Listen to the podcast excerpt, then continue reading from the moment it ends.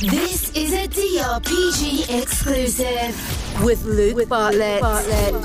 Hello and welcome. I am indeed Luke Bartlett, and you are listening to a DRPG podcast. In this special episode, we sit down with the one, the only Dale Parmenter, CEO, to celebrate the company's 42nd birthday. We talk the good times, the tough times, creatively leading the business, and being fearless.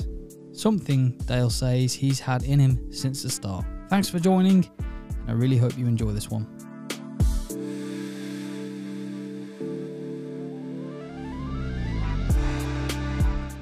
Firstly, Dale, I always like to start my interviews with a bit of a, an icebreaker question. And uh, I'm very glad you're wearing your white shirt because it is about your white shirt. The white shirt is particularly synonymous with kind of your personal brand, I feel. And I feel a lot of others feel that as well. And um, a lot of CEOs tend to wear a kind of uniform in a way. And uh, I've read up about this, and it's to eliminate choice. So they have more room for choice later on in the day, perhaps more important choices that they deem more important. Is this the case with you? Do you consciously do this? Uh, I've never really thought about it, to be honest. Um, I like a white shirt. I think it's just clean, neutral. People less judge your fashion when you do a plain a plain color rather than pattern color. So yeah, it's it. I don't really think about it, but it's just something I prefer. I think yeah. It's up there with, you know, of course, we had Zuckerberg who wears his grey t shirts. Steve Jobs famously wore his turtlenecks and his New Balance shoes. Do you see yourself in the same light as those kind of CEOs? You know, the Zuckerbergs, that the Elon Musks. No, not really. I mean, yes, in name, CEO, absolutely, but clearly huge organisations, different organisations. But no, I, I don't really see myself there. I mean, they're massive billionaire people, but I see myself absolutely as a, as a leader of, of people. Uh, and whether you employ two people or thousands of people, the principles are very much the same. So what we do is similar. Uh, the way we do it is probably a little bit different. There's a similarity in the way that the company started, of course, from a garden shed, I believe. Yeah. So there's this thing about the small space. So of course, Facebook started from a you know a college room, and you had, of course, um, Apple, I believe, started from a garage as well. Yeah, it was a garage. Yeah. What is it about the small space? I think it's it's that entrepreneurial spirit. That's where it kicks in. Of you're going to have a go, and in those early days, risk taking is is is a given. You're going to take risks because there's not much to lose. You haven't got much. You've got a garden shed, and and and and the same as a lot of those people you, you mentioned. I was living at home with parents, so no costs at all. Uh, so it's a have a go uh, attitude, which I think is so important. And I would say to you know any young person who's thinking of setting out don't get too hung up on business plans and and strategies and everybody that thinks that what business is about. It's just get in there and start doing stuff, and that's the most important thing. And so a lot of businesses all started in that shed at the bottom of the garden principle. Yeah, they just have a go sort of mentality. Ab- absolutely. And if if you fail, well, we'll learn from that and we'll try something else. Uh, and there will be lots and lots of failures. And, and I think people get a little bit confused that everything's got to be perfect and it, everything won't be perfect. So we're of course here today to celebrate the fact that we're coming up to the 42nd birthday of this company. What a uh, you know tremendous achievement. Over those years, how have you kept that small space mentality of just give it a go, just have a go? Yeah, it's difficult because you start to employ people, and of course they they get very, I suppose, worried or sensitive that if they screw up, then you know it's it's it, it, their heads are, are all blocks on the line, and the problem with a lot of businesses as they grow bigger, they start to get processes, they start to get systems in place, and that risk element starts to get watered down, and that have a go spirit. And of course, we can't run the business like it was in the shed in the bottom of the garden because it would just be absolute and utter chaos um, because things are just changing on an hourly basis. But it's it's how do you balance that between still maintaining some of that entrepreneurial spirit and that chaotic of the business with now having to have systems and processes in place. And quite a lot of people struggle with that. And that's probably why they don't set up their own business because they, they haven't got that mentality, and that's fine. Not everybody can run a business, else we would have complete and utter chaos. Uh, you know, you need people who are actually going to do the work. Um, so it's a balance of, of trying to overlook the business and say, no, let's just keep having a go. Let's take a few risks still. Let's have that spirit of pioneering spirit and innovation, else it just gets stuck into glue.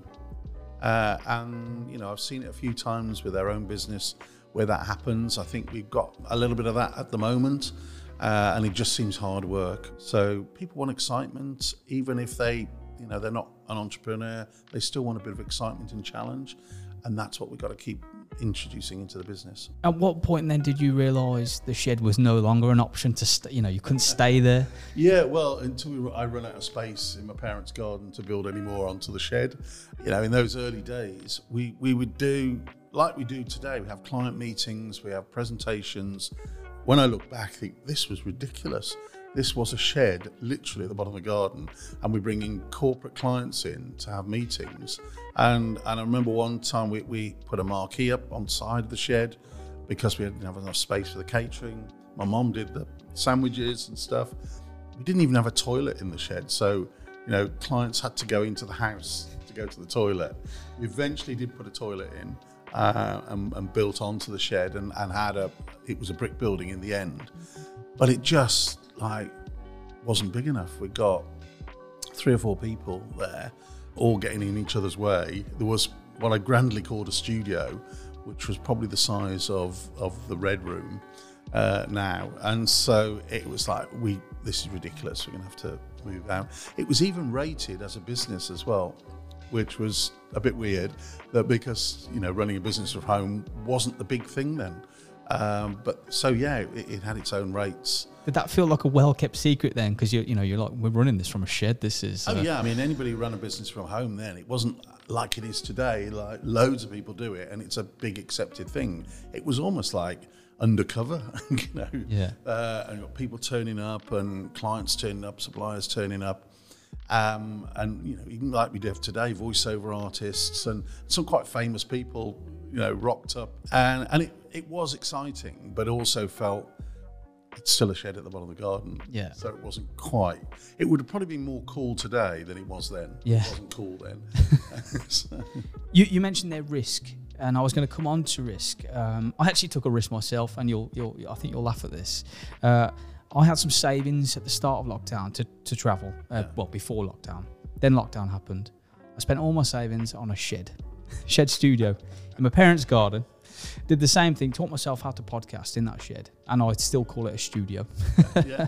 um, now, someone very wise once told me that creativity is actually risk dressed up in pretty clothes. Do you agree with that statement? Yeah, yeah. I think to be creative, you have to push the boundaries. Pushing the boundaries means taking a risk. You don't know whether it's going to work, and I always uh, Callum says it quite often, and it makes me laugh with clients saying, "We want to do something new and exciting, but show me some case studies of what you've done before. I think, well, how can we? Because if it's new and exciting, there is no case studies, there are no case studies. Um, so creativity absolutely is all about taking a risk. You don't really know whether it's going to work. You know, in your heart of heart, you're passionate about it, and, and you can see with the creatives here. This will work. This is going to be brilliant. I don't really know whether it is. It, it, it, but it starts to become a vision and in your head, and you're determined to push it through. And you get loads of people who say, "Oh, that's rubbish. Oh, we tried that years ago and that never worked." Well, maybe it was the wrong time years ago. So creativity absolutely is a risk um, to go forward. And we've been fortunate enough to have some great clients, certainly in the early days, who were prepared to also take the risk. How do you know where that line is? You know, where to not cross, where the risk is perhaps too big yeah, I think I think certainly these days now, knowing you know 400 plus people, families supporting, mortgages to pay, everything else, that we have to be more careful in terms of taking that risk, which sometimes does hold us back um, and holds any business over a certain size back. I think you know yourself when you're, you're looking at a project and you're looking at a client, what the client wants to achieve and you have this brilliant idea we're going to do X, Y, Z, and then you really have to stand back and think, am I prepared to really put my head on the on the line with this? Because you know, okay, what's the worst can happen? Client won't pay. Um, and that's not such a massive deal, to be honest. But sometimes the risk is too much, and you think we're taking it too far. And uh, but then other times, and I've had it in the past where I've been passionate about something, and you keep pushing and pushing and pushing the client, and then it still goes wrong. Okay. What's one time that it has gone wrong? the biggest time, and I have told the story a few times, was we were um, one of our biggest clients, and then a biggest client would be like spend 100 grand a year. And this is 20 odd years ago. And this client was pushing the boundaries, and we were working with them on various things. And they did a big annual conference and always wanted a name or a big theme. And we'd gone from when we first started working from them in a sort of typical hotel conference room, fairly bog standard stage set, and we'd push them a little bit more. So, what about if we did this? What about if we themed it? What about if we brought in, you know, a, a name to present it? And we'd done a couple, and it was really successful. And then we said, let's go a bit further into our film theme. And they wanted it around the sort of Borehamwood area, sort of North London. I said, let's go to Elstree Studios, um, where uh, you know Star Wars was made and Indiana Jones. Um, we'll we'll take over one of the studios with absolutely no idea what I was going to do. Um, at that time, I was producing the show, wrote the show, did all the creative on the show, making all the videos, doing all the graphics, and the graphics were slides, 35 mil slides. So, it, it and their client was a fairly chaotic client as well. So we got all the material. I was making the videos. It was all going to be a big Star Wars opening across three screens. And bear in mind, none of the technology we've got today existed. So I was in the edit suite till about four in the morning, the day before, the, or the night, or the day of the build. Then I drove down overnight, met with the guys, absolutely shattered. Had about like an hour's sleep. Then we rock up at Elstree Studios. I remember the, the security guard saying, um, "There's the keys. It's over there." I was expecting some sort of, you know, they're going to introduce us, show us the place. It was like, "It's yours." So we opened the door to this vast space, and it was the studio that I think they did the um, the Indiana Jones one, where they went all through the the, the, the tunnels on the uh, uh, uh, in the basket thing, and um, we started to unload, and it just went wrong from day one or from hour one. Nothing came together, and we were supposed to be rehearsing at four in the afternoon. We were nowhere near ready, and it just went from bad to worse. And at the time, we'd also offered to do the catering, got all the videos, and and in the end, the show came together. But it was a, a, a pivotal time when I said, I never want to do another event again. It was a nightmare. We completely bit off far too much. We, uh, you know, technically, it was not equipped to do what we wanted to do. All the ideas were brilliant. So, from a creative point of view, this will be a brilliant show. But the technical support, I mean, even the sound system at one point was picking up the local taxi company. so that's how. And we blew up at the end, the finale. The client wanted balloons, so we blew up all these balloons. We blew them up too big, and this thing had got a 32 foot high ceiling. They all went up. They were up in the top, ready to drop at the end. And of course, all the heat was going up there. So these balloons were expanding more and more. So halfway through the presentation, they started to go bang. yeah, it was. Uh, I mean, we threw everything at it. We had lasers and dry ice and stage movements and this projection, which worked. The only way to synchronize the projection was for me to stack three video machines, one on top of the other, and then with my fi- fingers just press the three buttons together. I think there's a there's a, uh, a fearlessness there to to persevere through something like that, and I wanted to come on to this this idea of fearlessness because in your uh, I suppose personal life, your you know your passions have been everything from gardening to used to be a DJ at one point, Yeah. which is amazing, and I want to talk to you more about that at some point. But um, you know, and rowing, of course, as well. Uh, I believe where you know it really started. There's a lot of different things you've sort of fearlessly, you know, chased, I suppose, Yeah. and gone after. How do you maintain that over 42 years? How do you maintain that fearlessness? Uh, difficult. Uh, it's, it's, it's, I suppose it's something that, you know, I, I when I started out, part of my DNA, I suppose, and it just it just feels normal. I think if I'd started later, I mean, I, started like what 12, 13, doing the whole gardening and then the rowing. If I'd if I'd have said in the mid twenties, then I will start doing some of this stuff. I think by the time you get there, your risk aversity starts to kick in a little bit and maybe a little bit more fearful. But when you start out, and I was supported massively by my parents at that time to have a go. My mother particularly was. She she was fairly fearless, um, and it was like, "I'll just do it." Just, and of course there was always a safety net there of if it goes wrong, well, that's fine. We'll just learn from it and move on. So it, it's just become part of the way I am, and and it's it becomes behavioural and habit forming going forward. So not to say I'm not fearless of stuff, and as you get older, you, you know, that does start to kick in a little bit more, and you have got more responsibility, and you know, you, you, you when you do screw up, then there's bigger consequences when you get older. On the rowing, I read that your parents, you were at one particular race, I believe, your parents said, "Oh, it's you know, it doesn't it doesn't matter where you come, it's you know, sort of taking part that counts," and and you you were like, "No, I want to win." Tell me about that competitiveness. That was, uh, yeah, that was Burton Regatta. I was 14 um, and single sculls, so I was on my own. And uh, we had to get there gosh, some ungodly hour.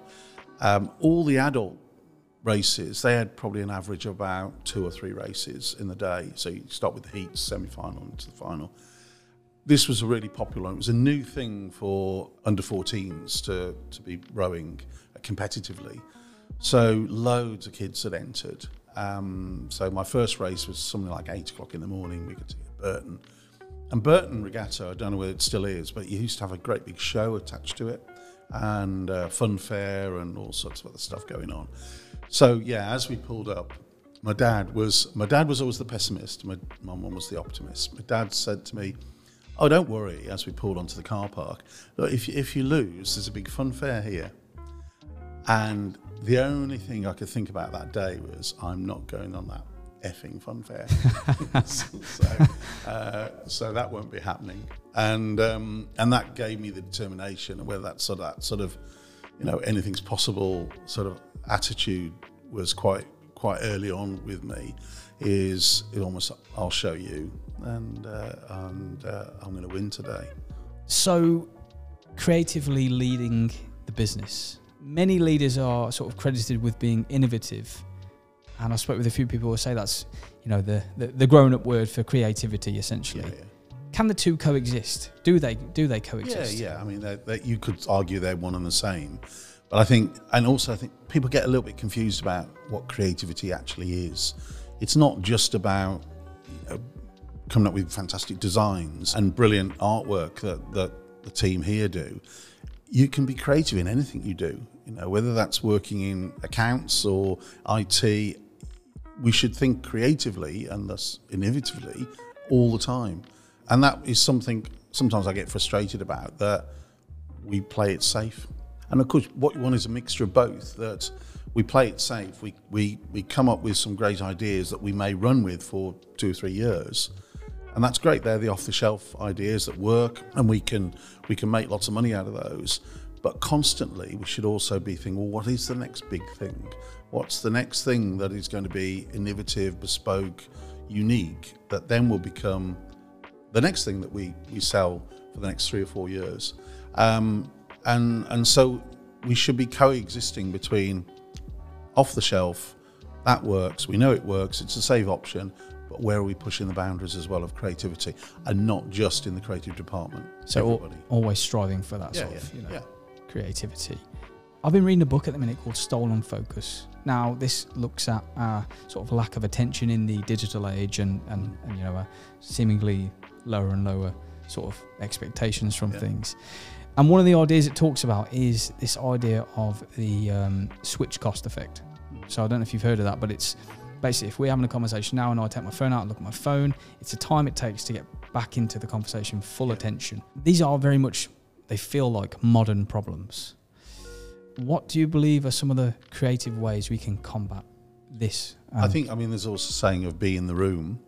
Um, and clearly, even through the, the two years of lots of lots of virtual, it's still be in the room. We've got lots of distractions, and and the problem with distractions is then I think it can eat away at creativity because we we're trying to do too many things at once. And you probably know yourself. You sit down to write something, and you're getting distracted, or you're getting bogged down, and you, your head's just full of fuzz, and and you don't, you really just can't do it. And how frustrating it gets, it, it actually gets worse. You walk away, go and take a break, or you know, go to the pub or whatever, and all of a sudden, all this wealth of ideas appear. And I think people don't make the connection. If you empty your mind and take away the distractions, you know, turn the phone off, shut the laptop, just have some thinking time of nothing, go for a walk, whatever it is, play sport, all of a sudden those ideas will start to, to come through. And not necessarily the ideas, you know, like like the, the, the big creative ideas we, ha- we have here. It could be, you know, how to reorganize the warehouse or how to how we can construct something or do a better way of working from a venue point of view. So you have to make time to clear your head. As a CEO, do you feel a level of responsibility to have an answer for these modern problems? Or do you think there's no such thing as a modern problem? That there's just like these pre existing problems packaged up a little bit differently? Yeah, I mean, everything comes in cycles. Um, and when you get to my age, you start to see the cycles coming round again. You think, oh, here we go again. Um, we're in this cycle now. So, you know, when it comes to things like you know, recessions, whatever, I've been through three, four. So you start to think everything that's saying it's, oh, this is new, this is that never happened again. Well, it has actually, and this is the way you deal with it. Now, I'm not saying that's the right way, but I think with modern problems, um, some will be absolutely attributed to be maybe the latest tech. And yeah, they're, they're new, never had to deal with those again. But a lot of the behavioural problems of people are the same. The same as they were probably 100 years ago, 200 years ago. It's just that what changes, actually, which is very poignant to our industry, is comms. The way we communicate changes. Thus, that changes the attitude and the behaviours and the way we have to deal with things. So, so if you have, go back to say the 50s, if nothing had changed from a technology point of view or comms point of view from the 50s to today, would people have changed? Would the way we, we deal with things change? And I would suspect not. Nothing more would have moved on if technology hadn't moved on, and particularly the way we communicate. So the internet, television, even you know, radio, if we're still back there, and if you look at Back to the Future, that's a great example of that, you know, that that change in technology. What would have happened to people? And so I think nothing would have changed too, too much. How do you think the predictable nature of humans then and how we react to stuff plays into sort of does, is it is that on your mind when you're trying to run a company? Yeah, it is because now I'm dealing with um, a very diverse group of people um, who have been brought up in different timelines, who expect different things. So, and that's a, a big problem of our world of comms. Uh, how do we communicate across this whole spectrum of, of people that have been used to different ways of communicating, different attitude, different behaviours? But at the end of the day, people are people and and I think what we've seen the last two years is a lot of people saying at the particularly the beginning of the pandemic, this is brilliant. We can all communicate. We don't need to travel anymore. We can do this. Then watch as things have come, started to come back. The live events, people wanting interaction, wanted to collaborate. That there was a reason why we were where we were in 2019. That was a default, and we are to a degree defaulting back to it. And you know you see the last weekend with the whole jubilee and people out on the streets and everything else. I think we are people and people people and we want to be with people.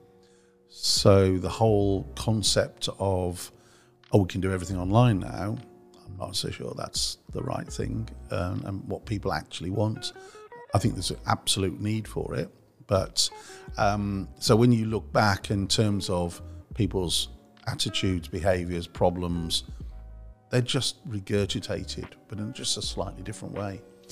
You're right because I was at an event not too long ago and I was looking around thinking it's just it's just gone back like you know and, and it, the whole thing feels a little bit like a fever dream in a way you know it's like did that really happen it was Oh yeah, I mean, I, I think you know we, we've all got fairly short memories to a degree, and it'll be we'll be on to the next disaster, I'm sure, coming up forwards. But you look at the pubs, you know, I go to London now quite a lot, and it's actually busier now than than it seemed to be then.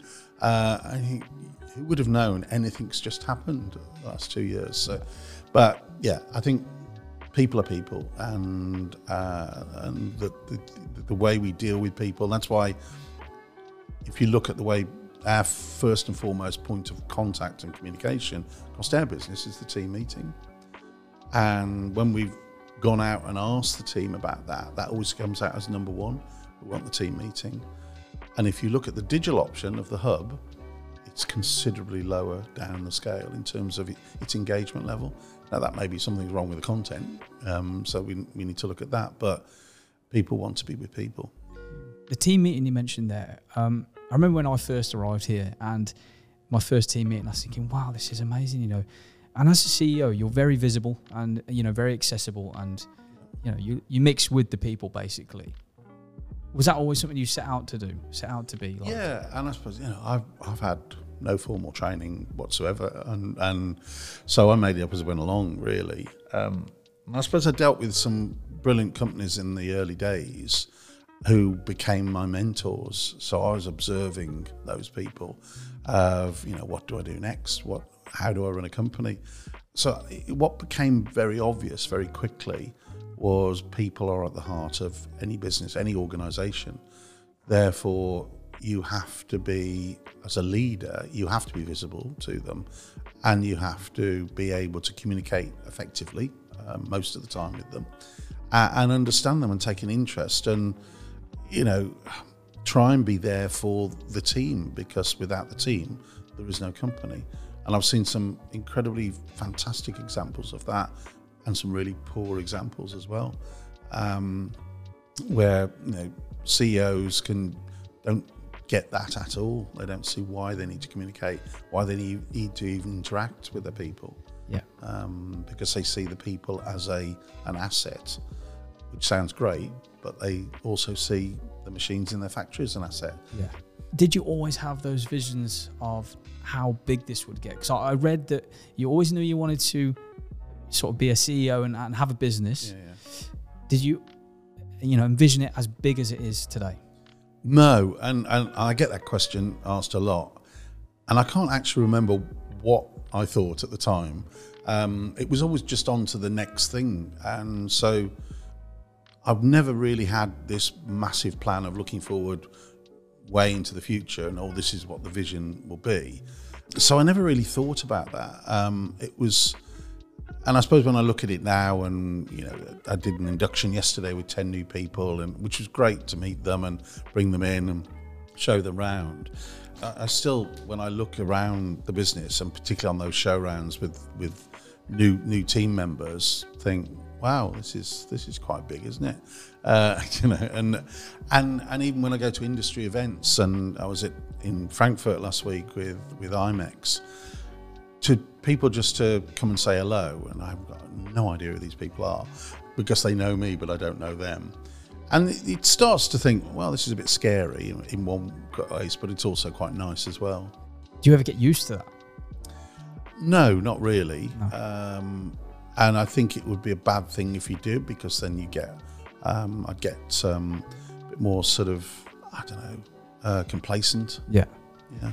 With this industry, I think unfortunately there, there is a lot of sort of egos floating around, and and you know, it's just the unfortunate nature of the business. How do you keep your own sort of ego in check and and sort of, you know, regulate that, so to speak? Um, yeah. Um, I, th- I think creating, hopefully, a fairly open and honest organisation, I get told by the team uh, and particularly my wife as well. Alex will will will definitely tell me if I'm going over the top with something, uh, and I, you know I can be quite introverted at times, Yeah. Um, and it depends on it can depend on the mood, but depend on the situation. I can be quite shy. You know, I used to turn up at, events, um, you know, big industry events, where I knew I wouldn't know anybody, and I would either turn up late, so at the end of the drinks reception, because then that is the worst time for me. Um, or would, if I arrive early, because you know, you think, oh, the taxi will be late and everything else. And of course, the taxi's on time, everything's gone through, and oh god, I'm early now. Um, so you just neck like three glasses of champagne, and, and, then, um, and and I still now get a bit daunted going into big situations. Lots of people, are, will I know anybody? How do you start a conversation? Um, and it depends. If I see then start to see people I know, then it will it will change. So yeah, it's um, I suppose a bit a bit complicated personality really. I can be the introvert, but I can also be the extrovert as well. Play both sides. I like it. Yeah, yeah, and it's it's if if it's sort of I I'm in control, and let's say it's an event we're doing here, then I can be the extrovert because it's you know take the conference whether it's the summer or the Christmas conference, I'm more than happy to be the stupid one um, doing that. But could I do that at somebody else's event? I'm not so sure. Yeah. Um, yeah. You sound quite similar. yeah. Um, I wanted to end on that. So two two more questions really. Forty two years, incredible achievement. What's one specific highlight for you over those forty two years? Oh. Putting you on the spot now. You are putting me on the spot.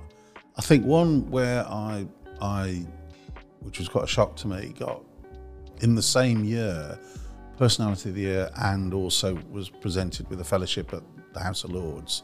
I didn't expect that one little bit. That that didn't um, occur to me.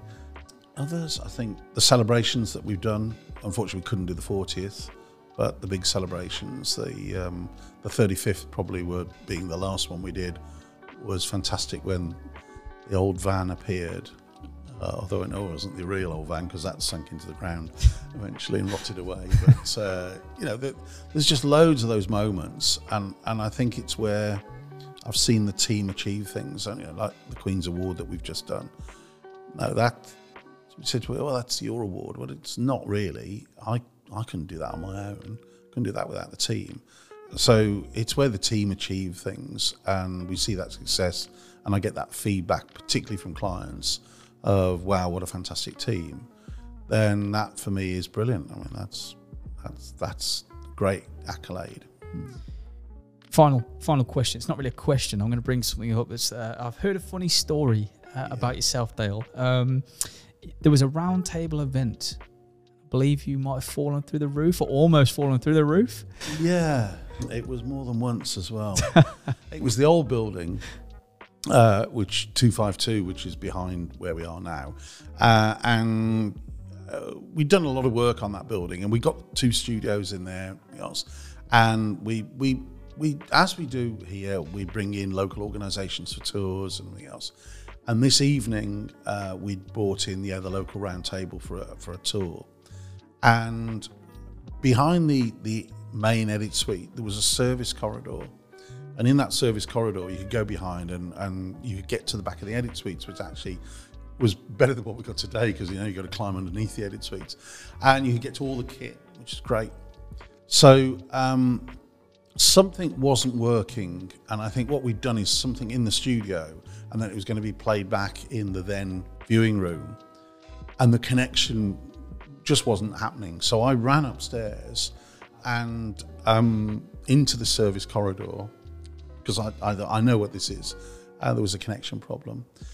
What I didn't know is earlier in the day, some of the team had taken up some of the floorboards in the service corridor to do some maintenance to feed cables through behind. And instead of putting the, ca- the boards back down, they left them up. And I didn't bother to put the light on so I just run into the service corridor and um, went straight through the floorboards into the viewing room where so and and all they got was my two legs sticking out. Yeah. How do you play that one off? um, it was a very much a, a, a Del Boy moment. That yeah. was. It was like, it was a bit like the chandelier dropping. Um, no, just calm, collected, made the connection, and went back down as if nothing had happened. But of course, it took the pee out of me massively. Only because you mentioned Del Boy, I've heard there is also a Del Boy moment where you sort of emulated the the, the it- you had the same Del Boy moment when he fell through the bar. Let's say that. Yeah, is that is that right? that was a bet.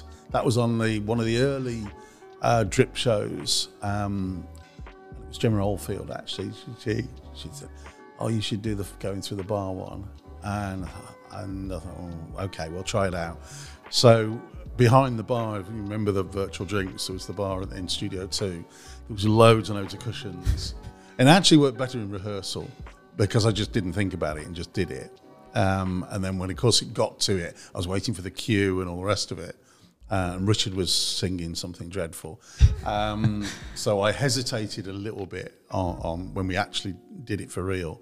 Um, but yeah, I thought, well, you know, rise to the challenge. Somebody's challenged me to do it, so I'll do it. Brilliant, Dale. Thank you so much for joining me. I really do appreciate it. Pleasure.